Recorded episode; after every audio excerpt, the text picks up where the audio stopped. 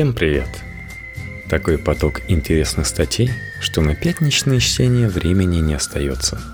Дохлая рыба почти верно оценивал эмоции людей на фотографиях. Математик Джордан Элленберг об одураченных случайностью. Книга «Как не ошибаться. Сила математического мышления Джордана Элленберга» вышла в издательстве «Ман, Иванов и Фербер», была бы, пожалуй, в половину менее интересной, представляя на собой очередную попытку объяснить несведущим читателям ценность математики в современном мире. К счастью, это не так. Американский математик не столько поет осану основополагающей науки, сколько призывает к критичной оценке выводов, сделанных в результате сомнительных расчетов. Автор предостерегает от многочисленных злоупотреблений цифрами – особенно когда они становятся шаткой основой для невероятных открытий, например, таких как расшифровка библейского кода, которой Элленберг посвятил отдельную главу. В середине 90-х годов ученые из Еврейского университета в Иерусалиме обнаружили нечто удивительное, или в зависимости от ваших теологических воззрений совсем неудивительное. Эти исследователи работали в разных областях – Ильяху Рипс был старшим преподавателем математики и известным специалистом по теории групп. Йоф Розенберг изучал теорию вычислительных систем в магистратуре, а Дорон Вицум получил в свое время диплом магистра по физике. Однако всем им было свойственно пристрастие к тому направлению исследования Торы, которое ищет эзотерические тексты, скрытые в историях, родословных и наставлениях – образующих поверхностный слой традиционного иудейского религиозного закона. Для своих изысканий они выбрали инструмент под названием эквидистанская последовательность букв Equidistance Letter Sequence. Далее по тексту. Фрагмент текста, полученный посредством выделения в тексте Торы букв, расположенных на равном расстоянии друг от друга. Например, если во фразе «Don your braces SQ» прочитать каждую пятую букву, начиная с первой, получится duck. Таким образом, в качестве ls здесь выступает слово duck в качестве или предупреждения «пригнись» или в качестве названия водоплавающей птицы. Большинство эквидинстантных последовательностей букв не образуют осмысленных слов. Если я составлю ELS из каждой третьей буквы приложения, которое вы сейчас читаете, получится настоящая тарабарщина – бингт, что вполне символично. Однако Тора очень длинный документ. Если вы попытаетесь найти в ней закономерности, то наверняка найдете. Поначалу такой метод религиозного исследования кажется странным. Разве Бог Ветхого Завета действительно является тем божеством, которому необходимо сообщать о своем присутствии в процессе словарного поиска? В Торе, когда Бог хочет, чтобы вы знали о его присутствии, вы просто узнаете об этом Женщины 99 лет беременеют, кусты воспламеняются и начинают говорить. Еда падает с неба. Тем не менее, Рипс, Витстум и Розенберг не были первыми, кто пытался найти послания, спрятанные в виде ИЛС в Торе. Существуют единичные прецеденты среди классических раввинов. Однако впервые этот метод использовал в 20 столетии раввин Словакии Михаил Дуф Вейсмонт который на протяжении Второй мировой войны пытался, по большей части безуспешно, собрать на Западе деньги, чтобы выкупить у продажных германских чиновников отсрочку массовой депортации словацких евреев. Вейсмандл нашел в Торе несколько интересных ИЛС. В частности, он обратил внимание на то, что если начать с определенного мэм еврейской буквы, которая звучит как «М», в Торе и отсчитывать в прямом порядке по 50 букв, получится последовательность мэм, шин, нун, хей, которая произносится как древнееврейское слово мишне, первое слово названия комментариев маймонидов к Торе. А теперь пропустите 613 букв. Почему 613? Потому что это точное количество заповедей в Торе. Прошу вас, попытайтесь не терять концентрацию и снова начните отсчитывать каждую 50 букву, вы обнаружите, что из выделенных букв складывается слово «Тора». Другими словами, название книги Маймонида, зашифрованное в виде ИЛС в Торе, документе, который был составлен более чем за тысячу лет до его рождения. Как я уже говорил, Тора – весьма длинный документ. По некоторым данным, в ней содержится 304 805 символов. Не совсем понятно, что именно следует делать с такими закономерностями, как последовательность букв, которую обнаружил весь Мандл. Существует множество способов анализировать Тору вдоль и поперек, и некоторые из обнаруженных последовательностей букв неизбежно образуют какие-то слова и смыслы. Витстум, Рипс и Розенберг, у которых была как математическая, так и религиозная подготовка, поставили перед собой более системную задачу. Они выбрали самых известных раввинов за весь период современной еврейской истории, от Авраама Хамалеха до Т. Иавеца, всего 32 раввина. На иврите числа записываются буквами алфавита – Поэтому даты рождения и смерти раввинов предоставляли в распоряжение следователей еще больше последовательностей, которые можно было рассматривать. Вопрос был поставлен так. Находятся ли имена раввинов в эквидистантных последовательностях букв в непосредственной близости от соответствующих дат рождения и смерти? Этот вопрос можно сформулировать и в более провокативной форме. Предсказывает ли Тора будущее – Вестум и его коллеги проверили эту гипотезу, применив для этого глубоко продуманный подход.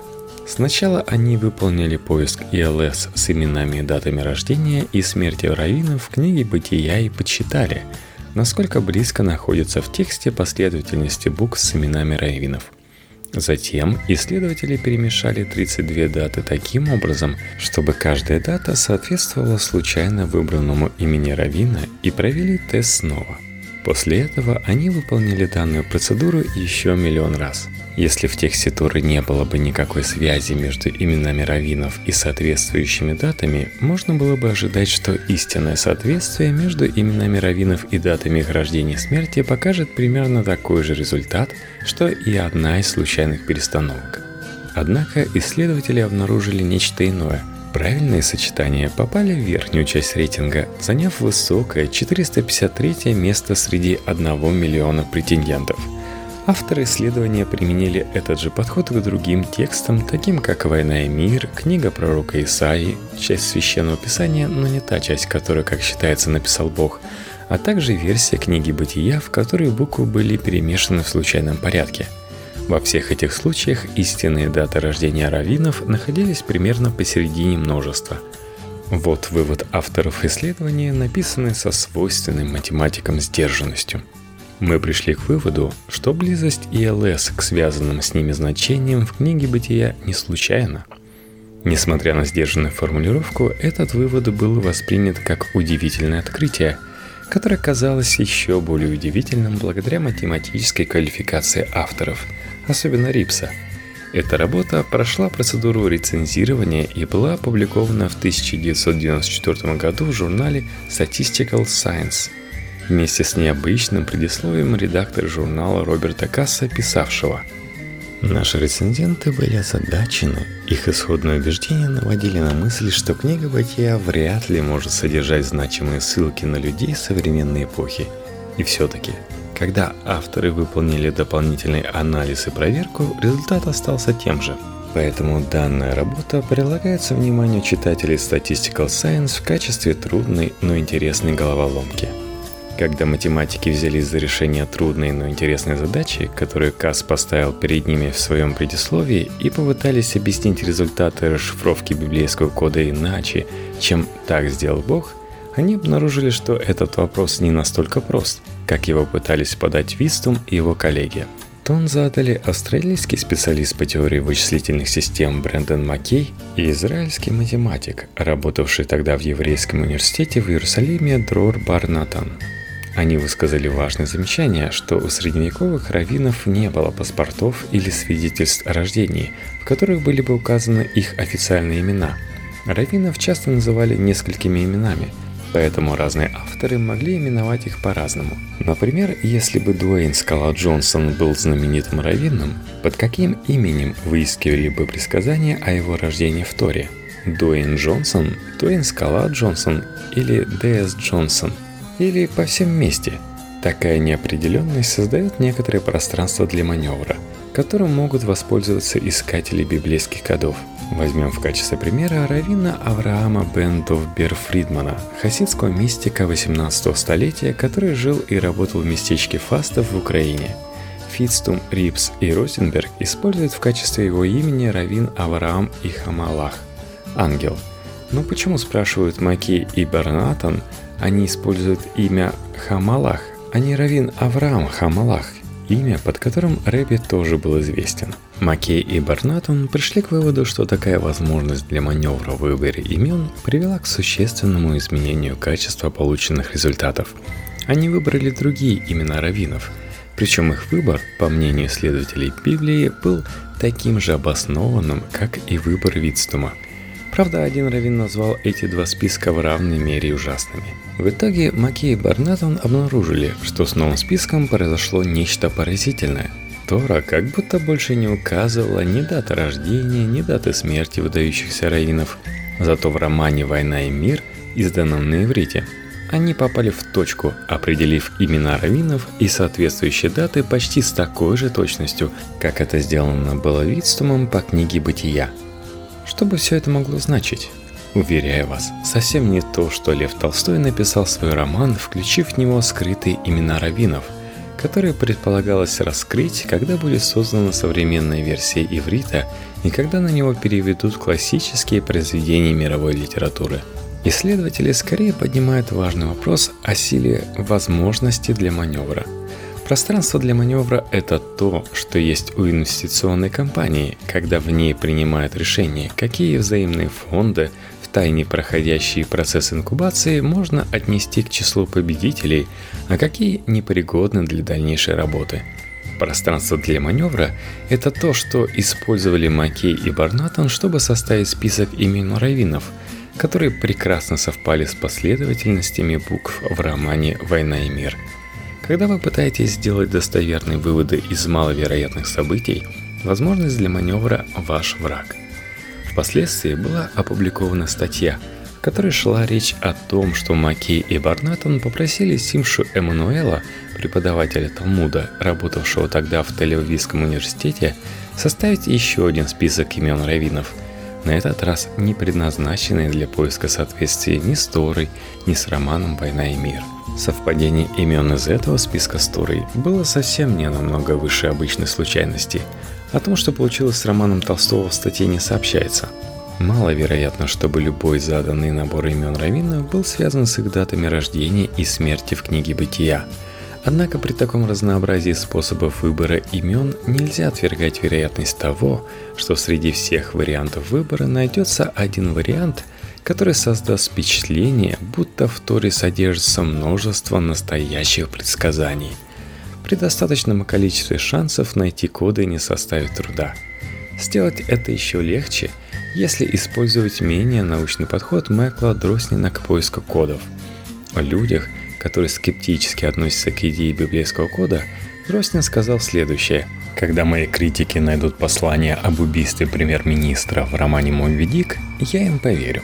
Маккей тут же отыскал в тексте романа «Моби Дик» эквиденстантные последовательности букв, указывающие на убийство Джона Кеннеди, Индиры Ганди, Льва Троцкого и вдобавок самого Дроснина. Когда я пишу эти строки, Дроснин живет и здравствует, несмотря на пророчество – он пишет в 2010 году третью книгу о библейском коде. При ее продвижении на рынок в одном из выпусков New York Times было размещено рекламное объявление, занявшее целую полосу. В нем Дроснин предупреждает президента Обаму, что согласно последовательностям букв в Священном Писании, у Сама Бен Ладена, возможно, уже есть ядерное оружие – Витстум, Рипс и Розенберг настаивают на том, что они не похожи на хозяев взаимных фондов, демонстрирующих инвесторам только те эксперименты, которые обеспечивают максимально возможные результаты, а также что их точный список имен был выбран заранее, еще до проведения тестов – это вполне может быть правдой. Даже если все действительно так, поразительный успех в поиске библейских кодов предстает совсем в другом свете. Тот факт, что в Торе, так же как и в романе «Война и мир», можно отыскать какую-то версию имен раввинов, не вызывает удивления. Чудо, если оно действительно произошло, состоит в том, что Витстума и его коллег что-то подтолкнуло к тому, чтобы выбрать именно те версии имен, по которым в Торе найдены самые близкие соответствия – Однако есть одна нерешенная проблема. которое должно вызывать у вас некоторое беспокойство. Маккей и Барнатон убедительно доказали, что в структуре эксперимента Витстума было достаточно возможности для маневра, чтобы объяснить библейские коды. Однако статья Вистума была проверена посредством стандартных статистических тестов, тех самых, которые ученые используют для оценки заявлений по поводу всего, от лекарственных препаратов до экономической политики. Противном случае его статья не была бы принята журналом Statistical Science. Но если работа прошла проверку, разве не должны мы принять и сделанные в ней выводы, какими бы странными они нам ни казались? Или сформулируем иначе – если мы можем спокойно отбросить выводы исследования Витстума, то отвечает ли это нашим представлениям о надежности стандартных статистических тестов? В любом случае, подобная постановка вопроса должна вызывать у нас некоторую тревогу. Оказывается, ученые и статистики давно уже этим обеспокоены, независимо от исследований Торы. Дело вот в чем – Шумиха по поводу библейского кода была поднята не просто так, поскольку это отнюдь не единственный случай, когда с помощью стандартных статистических инструментов получали результаты более напоминающие магии. Одна из самых актуальных тем в медицинской науке – функциональная нейровизуализация. Появление все более и более точных сенсорных датчиков открывает перед современными учеными возможность наблюдать в реальном времени, как человеческие мысли и чувства вспыхивают среди синапсов – во время ежегодной конференции Организации по нейровизуализации головного мозга человека The Organization for Human Brain Mapping, OHBM, которая проводилась в Сан-Франциско в 2009 году, нейробиолог из Санта-Барбары Крейг Беннет представил стендовый доклад под названием «Нейронные корреляты. Видение ситуации с межвидовой точки зрения, полученные после смерти атлантического лосося». Аргумент в пользу коррекции множественных сравнений результатов – Понадобится какое-то время, чтобы осознать, что подразумевали авторы под сугубо специальными терминами. Но затем становится очевидным весьма необычный характер представленных в докладе выводов. Мертвую рыбу подвергли сканированию с помощью функциональной магнитно-резонансной томографии ФМРТ. Исследователи показывали рыбе серию фотографий людей в разных ситуациях и, к своему удивлению, отметили определенную активность умершего мозга – Дохлая рыба практически правильно оценивала эмоции людей, изображенных на фотографиях. Полученный результат оказался бы впечатляющим даже для живого человека или живой рыбы, но в случае мертвой этот эксперимент тянул на полную Нобелевскую премию. Разумеется, данное исследование было не более чем шуткой, представленной в крайне серьезном тоне. Причем прекрасно разыгранной. Особенно мне понравилось строгое описание эксперимента – Предмет исследования – один зрелый атлантический лосось Селма Селлар, подвергнутый исследованию МРТ. Особь длиной примерно 18 дюймов и весом 3,8 фунта, мертвая на момент сканирования. Методы. Для ограничения движения лосося во время сканирования в головную катушку была залита пена, что казалось излишним, поскольку двигательная активность испытуемого была крайне низкой – Розыгрыш, устроенный группой Крейга Беннета, подобно всем шуткам, содержал завуалированную критику, в данном случае адресованную специалистам по нейровизуализации, допускающим методологическую небрежность в своих исследованиях, что часто влечет за собой ошибочные умозаключения. Просто они забывают об одной фундаментальной истине. Маловероятные события случаются довольно часто – Нейробиологи делят сканограмму ФМРТ на десятки тысяч маленьких фрагментов, которые называют вокселы. Каждый из них соответствует небольшому участку головного мозга. Когда сканируется мозг, пусть даже мозг холодной дохлой рыбы, через каждый воксел проходит определенное количество случайного шума. Маловероятно, что такой шум приведет к появлению пика на сканограмме именно в ту минуту, когда рыбе показывают фотографию человека с ярко выраженной эмоцией – Однако нервная система, состоящая из десятков тысяч вокселов, очень велика. И также велика вероятность, что один из вокселов предоставит данные, которые смогут прочитываться как реакции на фотографии. Именно этот момент выяснили Беннет и его коллеги. Они обнаружили две группы вокселов, отреагировавших на человеческие эмоции. Одну в средней мозговой полости, а другую в верхнем сегменте позвоночника. Статья Беннета предупреждает всех нас, что в современную эпоху, когда без труда получают огромные массивы данных, стандартные методы оценки результатов, то, как мы проводим грань между реальным явлением и случайной помехой, оказались под большим вопросом. Если даже почивший навсегда лосось удачно проходит проверку на эмпатию, то необходимо срочно и очень серьезно задуматься, достаточно ли строгие критерии доказательства мы используем. Чем больше вы оставляете себе шансов на то, чтобы испытать удивление, тем выше должен быть ваш порог удивления – если кто-то, исключивший из своего рациона все злаки, выращенные в Северной Америке, пишет в интернете, что сбросил почти 7 килограммов веса и избавился от экземы, вы не должны воспринимать сей факт как веское доказательство в пользу диеты, подразумевающей полный отказ от потребления кукурузы. Если кто-то выпустит книгу о такой диете, а тысяча людей, купив эту книгу, попробуют на себе эту диету, велика вероятность, что только по случайному стечению обстоятельств на следующей неделе один из читателей сбросит вес, его кожа станет чистой. Именно он, этот счастливчик, зарегистрируется на сайте под именем Say Goodbye to Corn 452 и разместит там свой взволнованный отзыв. Но все остальные – все, кто пробовал волшебную диету и не достиг желаемых результатов, они просто промолчат, потому что не будут тратить свое время на регистрацию. Поистине неожиданный результат работы Беннета заключается не в том, что один или два воксела в мозгу мертвой рыбы прошли статистический тест. Важно другое. В очень большом количестве статей по нейровизуализации, которые он изучил, даже речи не шло об использовании статистической защиты – Метод, известный как коррекция множественных сравнений результатов или коррекция на множественном тестировании, принимающий во внимание вездесущность маловероятного.